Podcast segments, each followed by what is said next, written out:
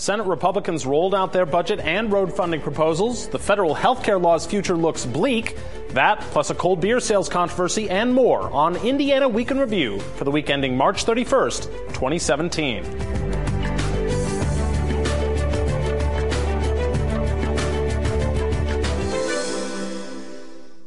Ice Miller is proud to support Indiana Week in Review. Ice Miller, with a 100 year tradition of learning what is important to clients and strategizing with them toward a common goal. Today, Ice Miller continues its commitment to help clients build, grow, and protect their interests. More at icemiller.com. This week, the Indiana Senate GOP unveiled its proposed budget, which increases school spending while making voucher spending more transparent. The Senate budget raises overall K 12 spending by nearly $350 million, a 3.5% increase. That's compared to the House's budget, which included a $280 million K 12 increase. The Senate spending plan also reverses the House move to eliminate the teacher bonus program. The House put that funding into overall K 12 spending. The Senate's plan doles out the money to all schools based on enrollment, but dedicates it solely to teacher bonuses. The Senate budget also separates out school voucher dollars onto a separate line in what Senator Luke Kenley says is a nod to transparency. It's something Democrats in both chambers have called for for years. House Speaker Brian Bosma doesn't like it, saying it's the first step towards, in his words, putting the screws to voucher spending. What's behind the Senate's move on voucher spending in the budget? It's our first question for our Indiana Week in Review panel. Democrat Ann Delaney, Republican Jennifer Hallowell, John Schwantes, the host of Indiana Lawmakers, and John Ketzenberger, president of the Indiana Fiscal Policy Institute. I'm Indiana Public Broadcasting State House reporter Brandon Smith. Ann Delaney, what's Senator Luke Kenley doing here? Maybe he thinks that voters deserve to know how their money's being spent. What, what a radical idea. I mean, this is supposed to be the Republican signature achievement. We lead the country in vouchers. Don't the voters have a right to know that 7% of the students are getting a much disproportionate amount of money, uh, particularly of the new spending? You know, if they're so proud of this program, why wouldn't they want people to know it? That's my question. What's Luke Kenley doing here? Well, I think that there were some people who were very surprised by this. Um, as you mentioned, Democrats have been asking for this, and, and I think that the senator gets uh, points for. Mm-hmm.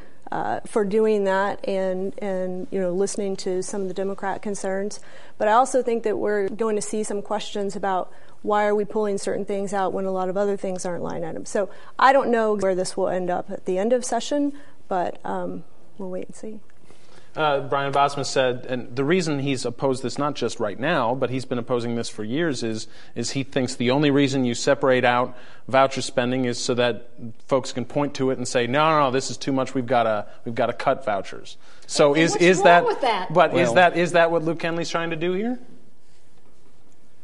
I'm not sure what else uh, other conclusion you could draw other than he is trying to enhance uh, transparency, as he suggested. What a horrible uh, idea! And I, I think you're right. I mean, your assessment thinking. of Brian Bosma's take on this is right. And guess what? People probably would point to it, opponents, that is, of these kinds of programs, school choice programs, and point to it and say, look, you're seeing a greater percentage increase uh, this biennium versus uh, the funding, for instance, for uh, traditional uh, public schools, and it's easier to point that out. So, but as I, I don't know if the question is, though, should they or shouldn't they? But I mean, Brian Bosma's right. That would happen. But arguably, if you are in fact proud of the program and you want to hold it up as a, a marquee program that, that should be a model in, of sorts for the rest of the country, well, then I guess you want to stand behind it and and uh, and and brag about it. But maybe not. I don't know. The voucher program has expanded dramatically since it first uh, started a few years ago, and those reports have generally come out not when they're writing the budget, but much later on. They come out from the Department of Education, which under Glenda Ritz, it was always seen as well. She's trying to make a partisan point.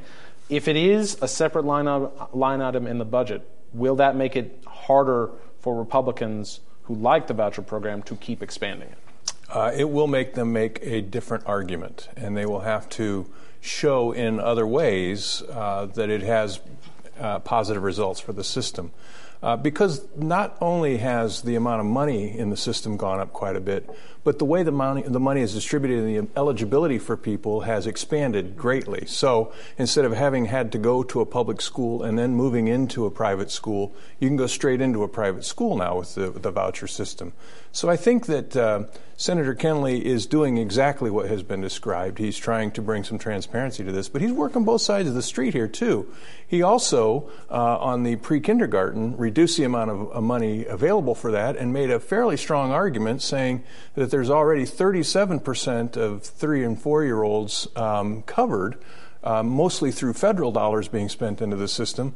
So he was pulling back at that time while he was moving toward transparency on the vouchers. But you know, the other thing with that too is that with the with the vouchers, not only is a disproportionate amount of the increases going to seven percent of the students, but it's it's targeted in certain areas. There are no choices in a lot of the rural districts here. So re- districts represented by Republicans, public school is getting hurt by the fact that the, so much money is going into vouchers. And Brian Bosma apparently doesn't want his own well, representatives it is, it is to know that. To, to look at the situation, there are, kindred spirits between a lot of the rural schools and the, and urban, the urban, schools, schools. in That's terms right. of how the foundation grants and the formula itself affects them. They're really, um, you know, arguing the same thing, and it'll be interesting to see how that plays out over the rest of the session. I agree. I would Predict, caution- predict, predict, just- yeah, okay. go on, go ahead. I was just going to say I would caution not to draw any conclusions necessarily about what Luke Kenley did here and suggest uh, or extrapolate uh, or infer that somehow there's a change of heart among a great number of Republicans or a softening of the caucus's position because the same time this all was happening this week, you had Senate committees that were advancing bills by overwhelming Yeah. And Luke margins Kenley- that would make it easier for uh, poorly performing voucher Yeah, but- schools, private Right. schools, to stay open and continue to Right. recruit And Luke students. Kenley has been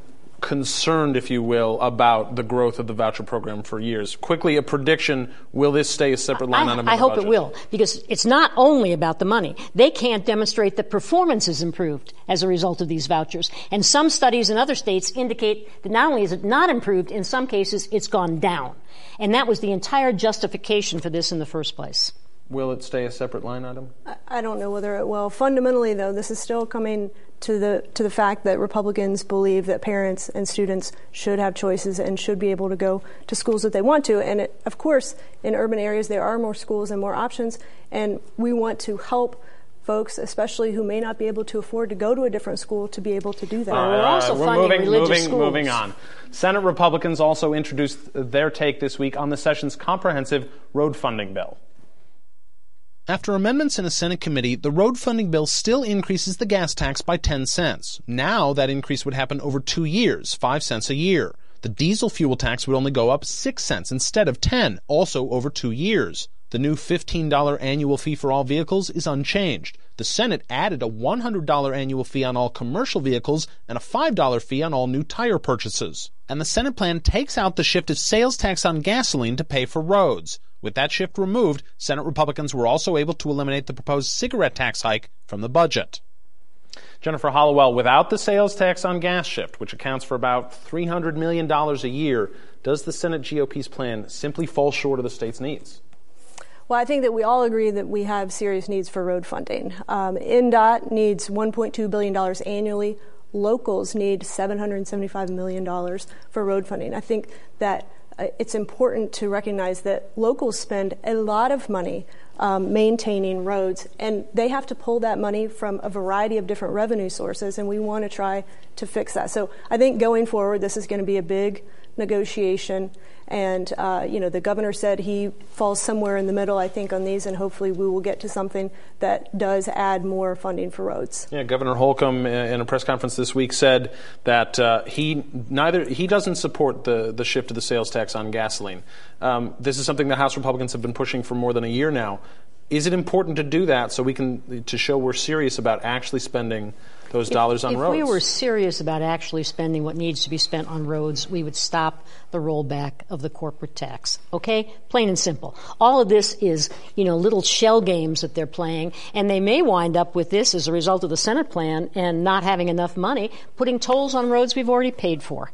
So, you know, the idea that they can cut and cut and cut on the well-to-do and also on corporations and not have a price to pay. I mean, if they're serious about roads, stop the corporate rollback. It's the only way to do it. Well, that seems unlikely. Yeah. So without so the sales, serious. So without the sales tax on gas shift, is this really a a long-term sustainable road funding plan? Not in its current form. And there are other ways to do it, Ann. I mean, if you added another dime on top of the dime they're talking about in the sales tax or on the uh, gasoline tax, that would provide more than enough money to fill the gaps. So there are other ways to even do, do it. that. Um, well, no, we won't.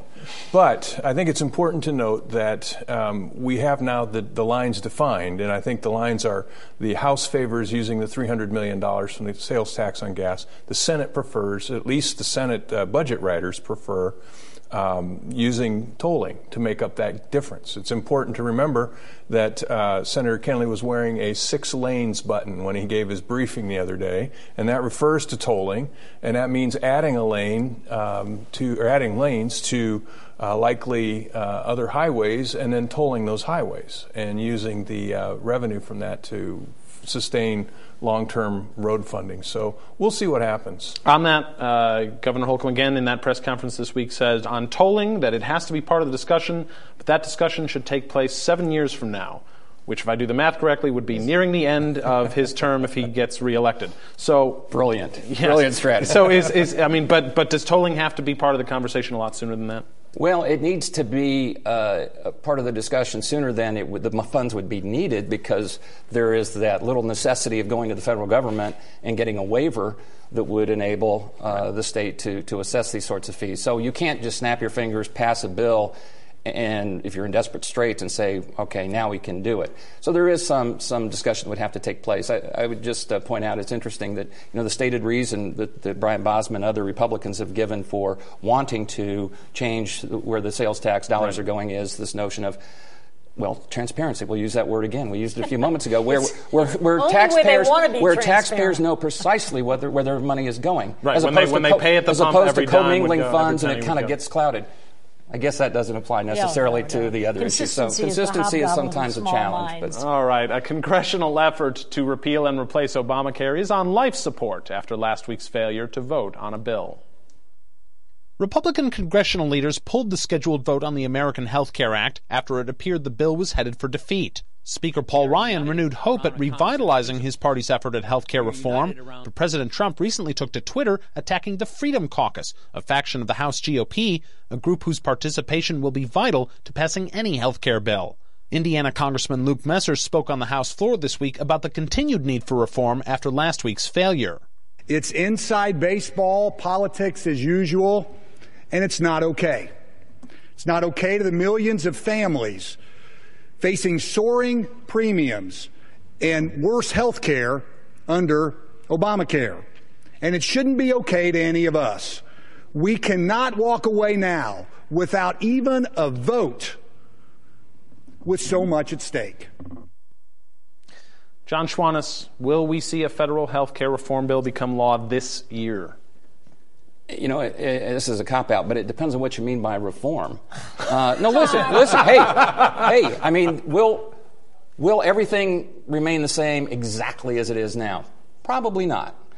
And there seems to be uh, a greater emphasis on, you know, maybe not replacing, but maybe tweaking, changing, revising in a way that, that people can That uh, find acceptable. President Obama's asked However, ironically, probably the one bill that could actually get through uh, is one that would be a repeal without the replacement, because it's clearly the replacement where everybody on the Republican Right. side is getting hung up.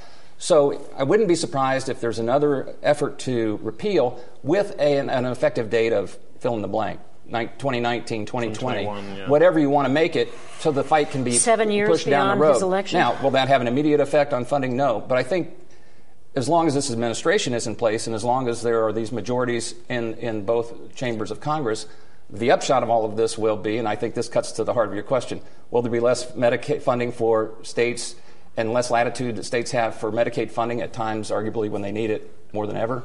Yes, I think long term there will be less money. Federal health care reform bill passed this year.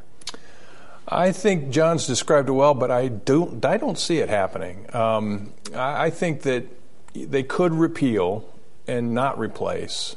Um, but I don't think you're going to see a reform. It's just going to take too much time. I mean, this failed so badly uh, this time around that in order to make something work, and remember, it took Obama um, more than a months. year 18 months. to to get Obama uh, the the Affordable Care Act through. So.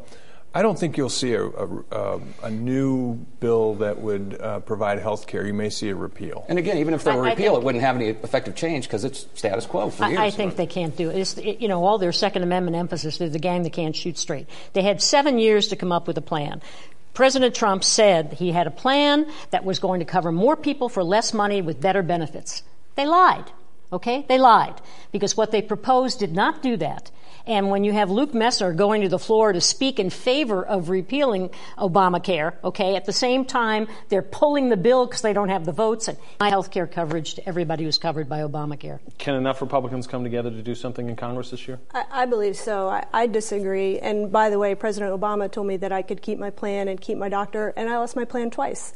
But um, I, think hope you don't have a pre-existing Re- condition, Re- 'cause you may not get coverage. Republicans have talked about this for seven years. We've gone through three election cycles, and Americans and Hoosiers have voted for this. They want to see a change to Obamacare, and as, As others President have Obama acknowledged, asked it is. for. It, it is very problematic now, and you know the premiums have skyrocketed, and Yeah. deductibles are the same or rising, and people can't afford that. So Right. it will collapse. No, but it won't. Republicans, I believe Republicans have to come together.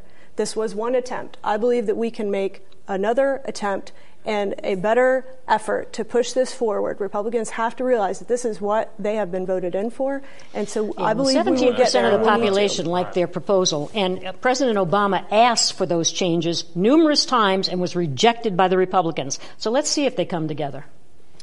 Time now for viewer feedback. Each week we pose an unscientific online poll question in conjunction with our Ice Miller email and text alerts. This week's question Who's to blame for the House's failure to even vote on a federal health care reform bill?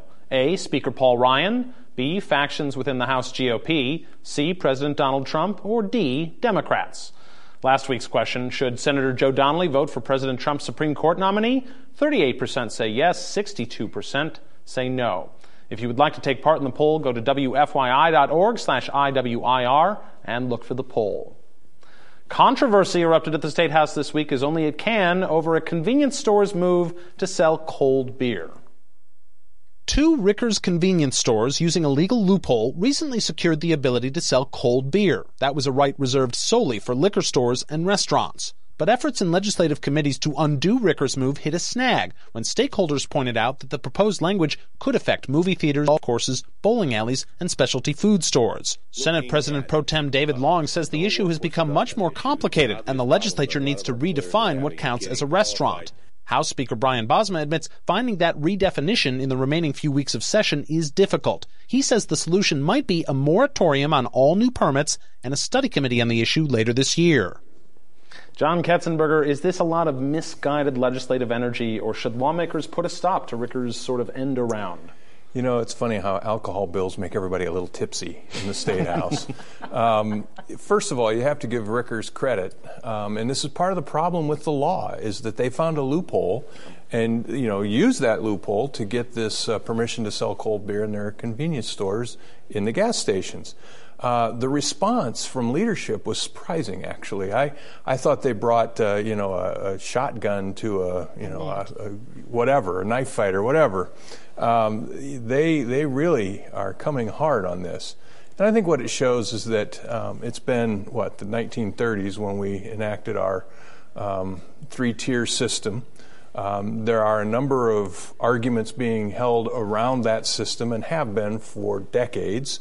Um, I think it's probably a good time to say, hey, maybe we ought to look at the way we regulate alcohol in Indiana and take a comprehensive look at this and maybe uh, reform the system. It's difficult because of all of the vested interests. I mean, you have yeah. liquor stores that have spent, you know, lots of money to have their piece of the business and the convenience stores and everyone Grocery else. stores. Right. So else. it's it's a very difficult uh, subject.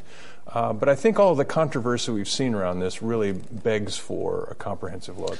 Those legislative leaders really did kind of go hard, not after Rickers. They said, well, Rickers was, was you know, all credit to them. They did what they're supposed to do. They went hard after the ATC, but then even a week later, it's, I think it dawned on them how complicated this is. Do you think they can come to a resolution in just three short weeks? It's going to be tough because this, just as there were unintended consequences with the initial legislation, that's, you know, it took what?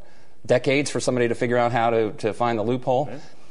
And every, no matter how you try to plug it, you know, invariably that balloon will pop out somewhere else and somebody else is affected and somebody else then is going to feel his or her rights trampled. It's a tough issue. I mean, it probably will be studied again. How many times has it been studied uh, in the summer uh, again and again and again? Something's got to give eventually because we are a bit of an outlier in terms of how we regulate alcohol in this state. Not just temperature at which it's sold, where it's sold, but days it's sold, time it's sold, and how high partitions have to be yeah. between. I mean, it's it's it's a it's confusing. John is right. It's been studied and studied and studied, including last summer, by the way. They took a comprehensive look at 7.1, which is the code for uh, the alcohol right. laws. Is this finally the tipping point that gets to real reform? I think it is. And I mean, I think that will have to happen in the next session. And it has been studied, but we haven't acted in part because of all the competing interests that John mentioned. But um, I think that this is going to force open a lot of other questions that have been bubbling for years in terms of what Hoosiers want. And at some point, we have to revise our law to meet today's demand and, and make sure, obviously, that we do that carefully. But I do think that we will see probably a temporary solution now and a much bigger discussion next year. Speaker Bosma talked about throwing all of the vested interests out of the room so they can huddle together. Well, to, to, to, be able to huddle together Nobody's and actually rewrite, yeah, rewrite the law. I'm, I'm, I'm guessing from your laughter, you don't think that's it really possible. It would be nice to think that the comprehensive study would result in what citizens of Indiana want, as opposed to what the vested interests want. I don't have any faith in that at all. And frankly, the only good news from this is we ought to raise a glass and toast whatever lawyers Rickers had to interpret that loophole because it was really very creative. At, at, the risk of sounding like the inconsistency police, I've already you know stopped and, and cited a few questions ago. This is another one where you have lawmakers who say the market should rule there shouldn't be government except, picking winners except, and losers, except, except with, with, Tesla except Motors, when our, except when our with contributors except are with affected. Airbnb, except with this. So yeah, clearly, yeah. Let, we should do away with the ruse that market forces dominate. I've urged because the abol- abolition of the Alcoholic Beverage Commission for 30 years. I've not gotten anywhere. A House panel changed. A House panel changed a bill this week that deals with parental notification of abortion, aiming to alleviate the biggest concerns surrounding the measure. Under current law, a girl under 18 can go to court to get consent for an abortion if her parents won't grant it. Proposed legislation would have required at least one parent be notified of that hearing, raising concerns about its confidentiality. Under an amendment adopted in committee, a parent would no longer be notified before the hearing. Instead, a judge would determine whether a parent is notified at all and only after the court grants consent. Meanwhile, a different abortion bill, one that would have required doctors to tell women their medication induced abortions could be reversed, won't advance at all. Legislative leaders say doubts about the scientific proof for that claim sidelined the bill. Ann Delaney, are you surprised at the direction the abortion debate has taken at the State House? I session? actually think that's a positive positive development because uh, you know having done this, having been involved in the kind of sexual assault questions for years, you, you know a lot of the time it is the parent or step parent of the child who is involved in the actual assault on the child. So you have to have a judicial bypass of that, and we argued that for years. So that's a positive development. And when there's no scientific support for the other bill, it's good that it's not going anywhere. But, you know, frankly, if the legislature would stop talking about abortion, guns, and alcohol, they could probably cut their session in half. Yes, but we wouldn't have, have anything to talk about on this show. so, Jen, is, it, well, there's is, that. is, this, is this a good direction that Hoosiers uh, want for the abortion debate? I think so. And we talked about both of those bills a few weeks ago on the show. And we'll see what happens. And now I think we've gotten to a place, and there was a lot of compromise and agreement um, for the reason that a lot of uh, females face issues that come from the family, and they need to have the option to be able to speak to a judge about that. So I think right. the process worked. All right. Finally, I want to talk a little bit about this. So, young lawmakers announced the creation this week of the bipartisan Indiana State Future Caucus, comprised of legislators under the age of 40. The group aims to focus on issues affecting young people, helping educate their older colleagues on those subjects. The caucus's formation is organized in part by the Millennial Action Project. Now, I know that when you use that word, Jennifer Hallowell, it might be easy to make jokes, but can this group actually be effective? I think it can be effective.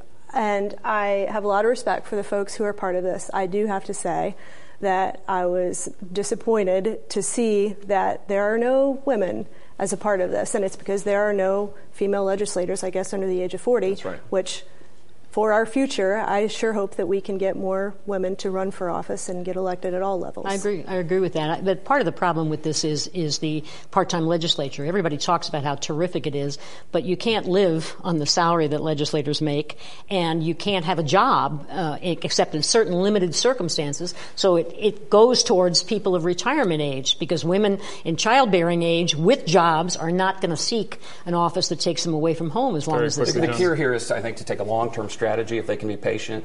And, and which General Assembly members can't, often can't do within 20, 30, 40 years, they'll get their way.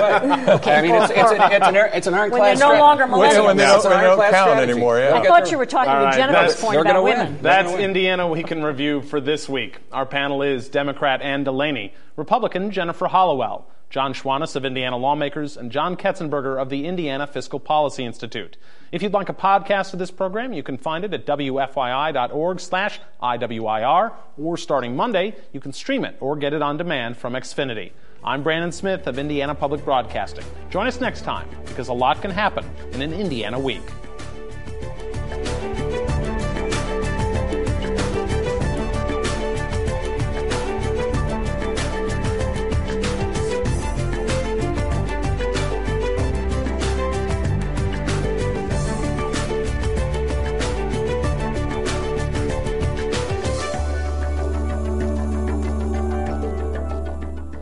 Ice Miller is proud to support Indiana Week in Review. Ice Miller, with a 100 year tradition of learning what is important to clients and strategizing with them toward a common goal. Today, Ice Miller continues its commitment to help clients build, grow, and protect their interests. More at icemiller.com.